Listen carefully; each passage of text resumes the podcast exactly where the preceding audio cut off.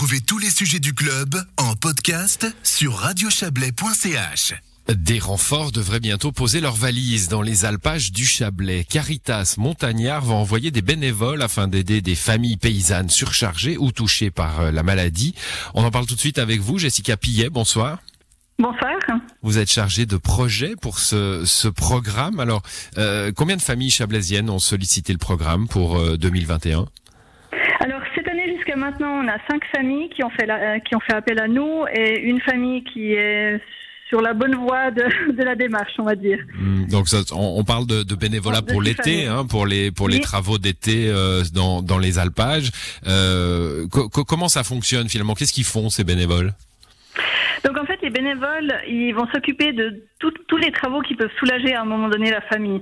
Donc ça peut être les travaux agricoles, typiquement quand il y a la montée sur l'alpage, la préparation des parcs, euh, aider aussi au foin, voire aussi après pour le, le fromage.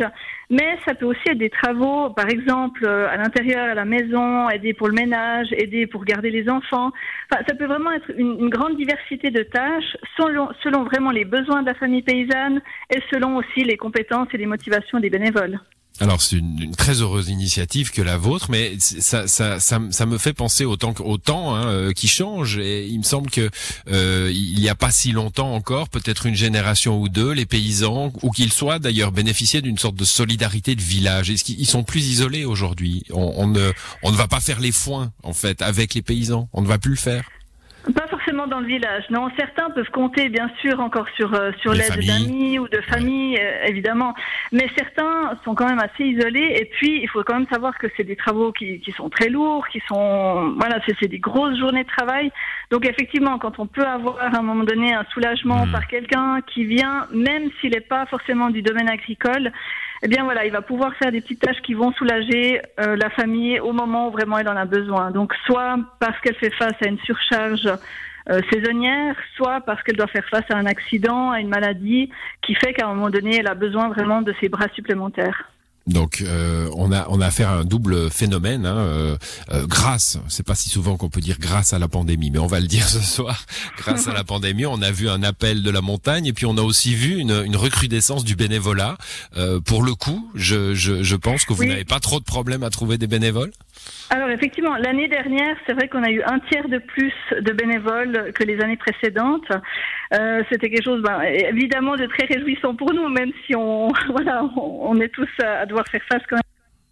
Euh, qui nous, ne réjouit personne. Mmh. Mais effectivement, il y a eu cet élan de solidarité avec des gens qui voulaient vraiment faire un, un peu une, un retour aux sources et puis se retrouver vraiment à l'extérieur, de pouvoir aider et de pouvoir aussi mieux connaître le pays. Et ça, je pense que c'est vraiment une bonne manière aussi de, de, de connaître mieux son pays, de connaître mieux la culture aussi de l'agriculture de montagne. Et c'était vraiment quelque chose de, de très chouette.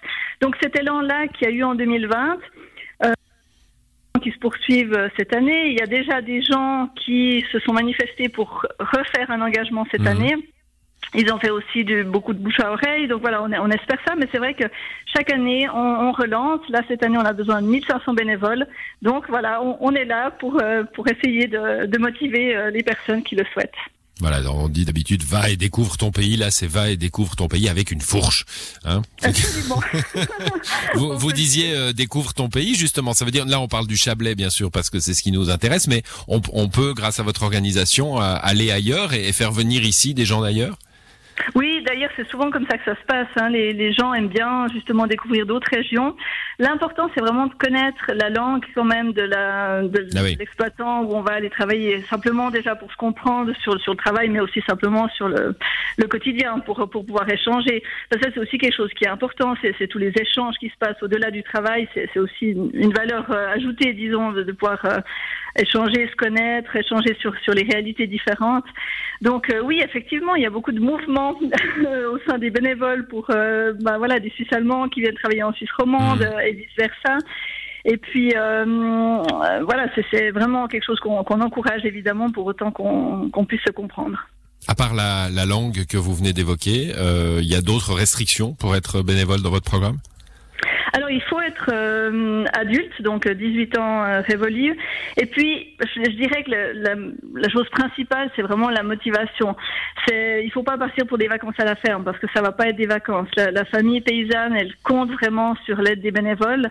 Donc, il faut être prêt à vraiment participer. Peut-être que la journée, euh, voilà, physiquement, elle sera lourde. On va, on va faire selon nos, nos possibilités aussi. Mais, mais voilà, il faut être prêt vraiment à, à s'investir. Et puis, euh, restrictions sanitaires obligent, pas, pas d'étrangers pour, euh, pour ces, ces prochains mois? Alors, jusqu'à maintenant, effectivement, on a dû limiter euh, l'inscription des personnes qui ne sont pas domiciliées en Suisse. On espère que ça va pouvoir changer. C'est vrai qu'en général, on a quand même euh, un trente pour cent de, des bénévoles qui viennent de, des pays limitrophes. Pour l'instant, c'est pas le cas. L'année dernière, on a eu quatre-vingt-dix pour cent d'engagement de, de, de la population suisse. Donc voilà, c'est pour l'instant, c'est, c'est possible que pour les personnes euh, qui sont domiciliées en Suisse et qui sont évidemment aussi en bonne santé. C'est clair que les, les, les restrictions sanitaires, elles, elles sont valables aussi pour notre programme. Enfin, disons qu'il va falloir mmh. veiller à être, à être en forme, à, euh, éventuellement à faire un test si on n'est pas, si on n'est pas très sûr, et cetera. Il n'y a pas d'obligation, mais disons que là, c'est aussi à la responsabilité de chacun de, de faire en sorte que ça se passe bien et puis que personne ne soit en danger. Bon, une belle initiative en tout cas pour euh, l'agriculture de montagne, en, en, entre autres hein, dans notre euh, région du Chablais. Merci à vous d'être venue oui. nous en parler, Jessica Pillet. Bonne beaucoup. soirée. Bonne soirée, merci, au revoir.